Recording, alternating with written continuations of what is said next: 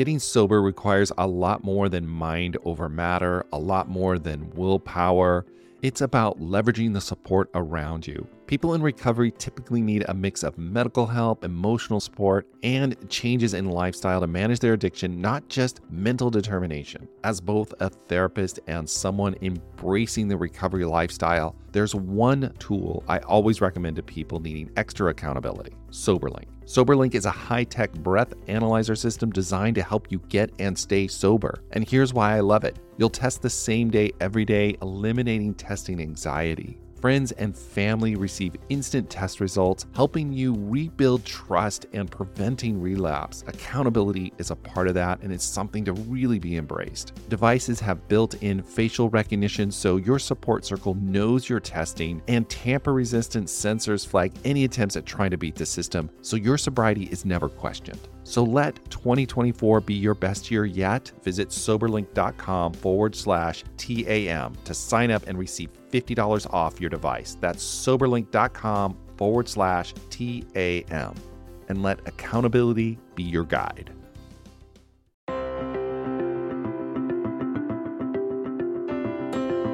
Hello, everyone. Welcome to the Addicted Mind podcast. My name's Duane Osterlind, and I'm your host. I'm also the founder of Novus Mindful Life Institute Family Counseling and Recovery in Long Beach, California. If you, anyone you know, is struggling with any of life's difficulties, please reach out to us. You can find more information about us at theaddictedmind.com forward slash help. All right, we're on to episode 62, and today's guest is Sam Arsenault, and she is going to talk about Shatterproof and their mission to improve addiction treatment. Having this conversation with Sam about what they're doing and what they're trying to accomplish to make addiction treatment evidence based is awesome and just a big fan of their mission and what they're trying to accomplish. I think it's great for the addiction treatment field. So, why don't we go ahead and start this episode? But before we do, don't forget, if you're enjoying the Addicted Mind podcast, please rate and review us in iTunes. I really appreciate that. It really helps get us a lot of exposure. And also, if you're interested in carrying this conversation on after the episode, you can find the Facebook group and just go to Facebook and type in the Addicted Mind podcast and click join. I'm working to grow that group and get resources out there for people who are struggling with addiction and family members who are looking for addiction treatment. So please go ahead and join that. Okay, let's get this episode going. All right, everyone, welcome to the Addicted Mind. My guest today is Sam Arsenault from Shatterproof. And Sam, you want to introduce yourself? Sure, thank you. So, yes, I'm Sam Arsenault. I am the Director of National Treatment Quality Initiatives at Shatterproof. Shatterproof is a national nonprofit organization dedicated to ending the devastation that addiction causes families. And specifically within our National Treatment Quality Initiative, we're currently working to design and pilot a rating system for addiction treatment programs. And so that's the main focus of, of the work that we have underway right now. Okay, so let's talk about Shatterproof and how did it come to be and why is this so important? Yeah, absolutely. So this is a really critical issue. Shatterproof was created by our founder and CEO, Gary Mendell, about five years ago. Gary has a background in the business world. He was a, a CEO in the hotel industry. But Gary lost his son Brian to the disease of addiction. And after Brian passed and Gary was able to learn a lot more about the, the addiction treatment industry, he realized that there was a lot of evidence based practices for treating substance use disorders that through his years of treatment interactions with Brian, they weren't encountering and was perplexed by this essentially broken system. And so he created Shatterproof to be a voice for people with substance use disorders and with their for their families to promote research and really be an advocacy organization to stimulate change and have an impact in this space. So we've been around for about five years and we do work on prevention, treatment, and recovery. We've done advocacy work on both the state and federal level, everything from Good Samaritan laws, prescription drug monitoring programs, naloxone access. But in the last two years, we've really honed in our focus on improving the quality of addiction treatment. And that was spurred by the release of the, the 2016 Surgeon General's report, which documented the last three decades of research on addiction and addiction treatment and really shows that addiction can be treated with the same effectiveness as other chronic diseases, but that there's a huge gap in the treatment industry in delivering this care and that many people with substance use disorders can't access this care. They can't distill which programs are offering high quality care versus those that are not. And there are many systems in place which create barriers for treatment programs and medical professionals to actually delivering those evidence based best practices. And so we've really focused in on that as our top priority, both across advocacy and programs. Okay. Can we can we talk a little bit about when you say evidence based treatment? What does that mean? And when you're looking at, I guess, quality of care, what does someone look for in that and what are you advocating for? Yeah, so Shatterproof actually outlined what those components are in our national principles of care. So those are eight core components that are shown to improve patient outcomes across addiction treatment, regardless of the level of care or care setting. So essentially, to sum it up, it's that addiction treatment should be individualized. It should be based on a, someone's biopsychosocial treatment assessment, and that their treatment plan should be tailored based on their needs rather than a one size fits all cookie cutter program or an acute treatment episode. So recognizing that addiction is a chronic relapsing disease and that it's not treated in these one time stints of rehab.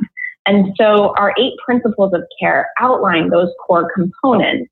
One critical element, which is pretty evidently clear if we're looking at opioid use disorder specifically, is our principle number seven, which is related to access for medication assisted treatment. So, medications are not necessarily appropriate for treating all patients with addiction, but they are a best practice in treating moderate to severe opioid use disorder. And what we know is that 40% of the addiction treatment programs in the US don't offer medication assisted treatment or are only offering one form of medication assisted treatment and that only 6% are offering all three. So that's 60% of programs that aren't offering this best practice uh, for treating opioid use disorder in the wake of the nation's opioid crisis. So that's, that's a, one specific example of how these best practices are not being implemented today. Which seems crazy to me to, to, to hear those statistics. It's like my gosh, you know, this is so important in in treatment and and the treatment of addiction.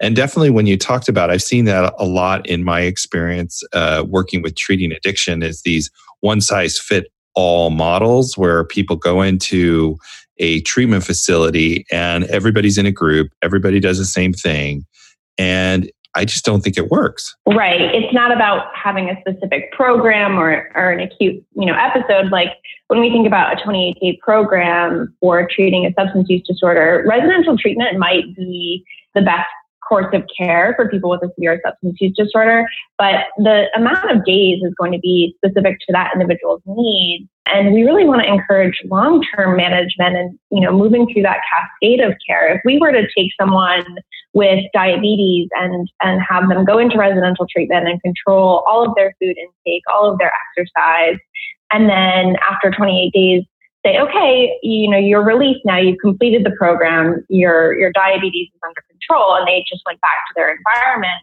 they'd be really likely to not actually have a good handle on their chronic disease management. And the same is true for addiction and these and the many programs that a lot of people think is the best way to treat addiction. But in reality, we want to make sure that it's individualized and tailored to someone's to someone's needs versus what a program might be offering. And when you say individualized, what what might that look like? That could include the types of therapies that are being administered, the frequency of treatment interactions, the type of medication that's being used, and that could be based on a number of different factors. So specifically for medication, it could be based on any medication interactions or the availability of medication in a person's community, um, you know, how they're how they're doing on those medications and whether or not their dose needs to be increased or decreased. So making sure that there are those touch points and adjustments based on constant monitoring throughout the course of treatment. Yeah, and you know, one of the things that I've seen in addiction treatment and also what we we've really tried to do here is like we realize like addiction is a long-term issue and that a lot of people need support for maybe a couple years actually uh, if they if they're if they're really struggling in addiction that they're going to need that ongoing long-term support to be able to get and stay sober and you know get the help that they need Right, absolutely. And I, I, would say that with our rating system, when we look at addiction treatment programs, we aren't expecting programs to necessarily be able to offer that full continuum to someone, you know, from the moment that they're diagnosed or have an overdose event all the way through, you know, years into recovery. But what's really critical is that these systems are integrated and talking to each other. And so if a program is offering residential treatment, that they would be able to transition someone or have a relationship with those recovery support services should that individual need employment services or housing and being able to have that connectedness within the addiction treatment space. I think that would be really incredible. And you have all those support networks to help that person get back on their feet and to communicate all together. And a lot of the inpatient treatment facilities that I refer to, we do a lot of communicating back and forth. You know, sometimes clients come in here and we're an outpatient facility and they just need that really higher level of care they you know they may not be safe to themselves or they just can't get any sobriety but it's really great when they come back and then we can we're the outpatient part of it, we can work with them for a year or two years if they need it and give them that ongoing support. And it's really awesome to be able to see that. Yeah, absolutely. So, Shatterproof is they put together a, a system to rate these facilities, or how does that work? Yeah, so we will be assessing treatment programs' ability to deliver care that's in alignment with the principles of care. So those eight core components of addiction treatment that should be offered across all levels of care. So the idea is that no matter where you go for addiction treatment, whether it's residential or outpatient, you're offered care that's consistent with these best practices. And right now, there are some regulations and standards within addiction treatment, but it's quite fragmented. And so, opioid treatment programs, which offer methadone maintenance, are very stringently regulated versus OBOTs, which are office based opioid treatment, which have a different set of regulations. And so, this is really saying across all areas of addiction treatment, here's what the best practices are that people should expect they shouldn't be expecting to go to a treatment program that's going to offer care based on outdated philosophies and not offer the evidence based medical practices. And so the way that we're building this system to do that is to assess treatment quality based on measures that are calculated from three data sources. So the first is from a treatment program survey. So we'll be inviting all of the specialty addiction treatment programs in our pilot states to submit to this survey. What we're looking at are mostly process and structural measures. So, is the program doing these things that we recognize as best practices and asking for some verification and documentation review to verify that? We are also calculating measures based on insurance claims. So, we are partnering with states to utilize Medicaid data to inform these claims based measures. And we're also working with a group of commercial health insurers to inform those claims based measures. The commercial health insurers are also a partial funder of the initiative, which the, the majority is funded by the Robert Wood Johnson Foundation and Arnold Ventures. And then the last piece of the quality rating system is the consumer experience. So when people go to this treatment program, what was their experience like? Um, you know, we know that this is really critical in people making decisions about all goods and services, you know, from TripAdvisor, Yelp, all of these different mechanisms for viewing your peers or colleagues or other people in the public feedback on their experience really impacts where we might go for services. And the same is now true for services in the medical community. So taking the lessons learned from things like CMS's nursing home compare or hospital compare, Leapfrog's hospital safety grades or the the Society of Thoracic Surgeons rating system.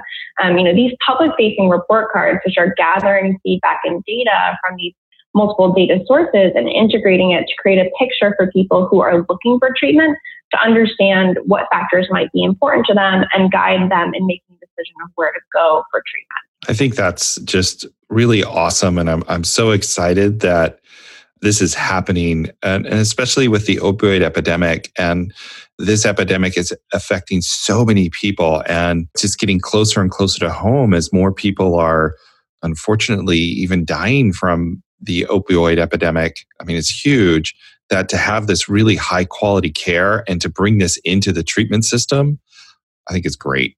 And one thing I will note is that while some of the measures are specific to the treatment of opioid use disorder, we are actually looking at treatment of all substance use disorders, right. you know, drugs and alcohol, which I think is really critically important because we have this issue with opioids right now, but a lot of the people who have opioid use disorder, they have substance use disorders and polysubstance use that need to be addressed holistically, along with other mental and physical health conditions. And so we're really talking about integrated, coordinated care. And in doing so, you know, we think it's really important to address the treatment of all substance use disorders not just opioid use disorder with this rating system. Yeah, absolutely absolutely. I mean, it all overlaps and when a person is is stuck in the in the grips of addiction and they're using that to alter their mood or their feelings or their emotions, they're going to go to different places and yeah, you have to treat that whole thing uh, that the whole person. Right, absolutely. So, tell me a little bit more about kind of going forward. So, some of this is piloted at this point? It's not, can people access this information yet, or it's just being started?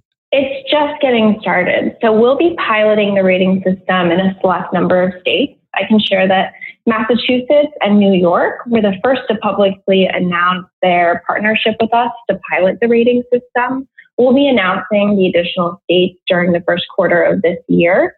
We'll begin gathering the data over the summer and then analyzing it and publicly producing the ratings for our website in 2020. With that said, though, you know, there's a lot of opportunities for engagement in the rating system before the actual website is live. So right now, you know, we have our measure set up for public comment via the National Quality Forum. And so that measure set includes all of the things that we would be looking at through those three data collection mechanisms to examine the quality of care. And so we have that up for public comment. Um, it was developed by a committee of experts with our team here at Shatterproof and then has been reviewed by payers and provider focus groups, as well as a technical expert panel at the National Quality Forum. But we think it's really critical to get the feedback from stakeholders across different groups in the pilot states and nationally. Um, you know, treatment programs, individuals in recovery, anyone who may be using the system to have their eyes on this. And so before the measure set is finalized, it's up for public comment until March 1st. After that, we'll be piloting the survey questions with treatment programs in our pilot state. So that's another opportunity for engagement as well as having roundtable discussions and talking about having how this project will roll out in those states um, we really think it's critical for it to be led by treatment programs, for them to have a, a, stake in this project, and to create a system that will actually help them with quality improvement rather than just make them feel like they're being rated. And right. so, because of that, you know, we've had programs really integrated in the development and design of the project. So, eh, which is, I think, is really great. So it's not just like, hey, we're going to rate rate these facilities. We're actually going to work on making them the best they can be and helping people, helping treatment facilities and, and care providers really create awesome, great care for people who are struggling with addiction will help you improve. That's what I'm hearing. Right. And, and what we're hearing from the treatment programs is that they're actually being asked to do a lot of reporting already. But when they're asked to do this reporting, they aren't getting that data back in a way that they can do exactly what you just said, which is to, to use it to change their practices, change their processes, and ultimately improve their patients' outcomes. And so that's what we're trying to change here is streamlining the data that they're reporting. So rather than reporting the same concept in three different ways to three different payers, reporting it once to us and having us be able to deliver it to all of those audiences, including back to the treatment programs themselves in a way that they can use the data. And then being able to collect that data over many treatment centers and many uh, care providers gets you even better data in order to say, hey, this looks like this is really working or this isn't working, or maybe we should shift this or change that. I mean, that's very, very cool. Absolutely. And one of the things that we'll be creating is a password protected portal for states where the states will be able to access the data across the population of treatment programs and actually use that to target their technical assistance resources. So whether it's in a particular geographic region of the state, they're struggling with one area of treatment, or you know across the board, the treatment programs in the state aren't delivering, aren't performing highly in one area, they can actually modify their technical assistance to really target those areas where they need to drive improvement. Wow, this is super exciting. It's so great to to hear about it and to see like this kind of work happening and and that that this kind of putting this kind of data together and then being able to actually use it, make it actionable. Super cool. Thank you. Yeah, we're very excited about it. Yeah, definitely. So, Sam, anybody out there i like to ask this question a lot at the end of the podcast is anybody out there who's struggling with addiction and wondering what to do or even a family member of someone struggling with addiction what do you want to tell them? What's the message you want to want to give them? I would say there is help available and we know how hard it is to find and that most of the time people looking are in a time of crisis and they often feel like they can't reach out for help because of the shame and stigma. But we really believe that addiction should be treated with compassion and urgency and that resources should be made available. And so we are putting together a lot of information on our website. You know, I would encourage people to look at the principles of care, which are on our site, to get a sense of what addiction treatment looks like, you know, what to think about when thinking about different treatment programs or options for yourself or a loved one and know that it's never too early to find treatment or to find some kind of help. Um, and that, you know, as in going through that process, you're not alone. That's awesome. Thank you so much. How, how can people find that? Where what's the what's the website they can go to? Our website is www.shatterproof.org. All right. And I'll definitely link that in the show notes and, and any other resources that you can give me for people out there so they can definitely download it there. Sam, thank you so much for coming on to the Addicted Mind podcast and, and sharing this great information. I really appreciate it. Yes, thank you, Duane. Thanks so much for having me.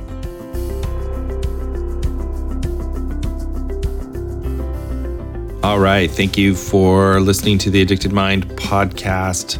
As usual, you can get the show notes at theaddictedmind.com forward slash 62. And just a little reminder if you're enjoying the Addicted Mind podcast, please rate and review us in iTunes. That is really cool and I really appreciate it. And uh, join our Facebook group. You can just go to Facebook and type in the Addicted Mind podcast and click join.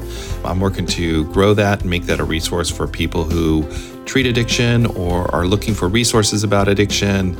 And uh, so go enjoy that and join in on the conversation there. All right, until next time, I hope you have a wonderful and rewarding day.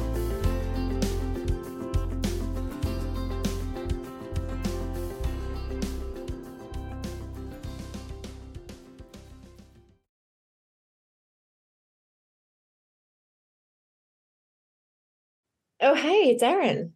And I'm Michaela, and we're the hosts of the Two Sober Girls podcast, and we are on a mission to spill the wild truth about sobriety.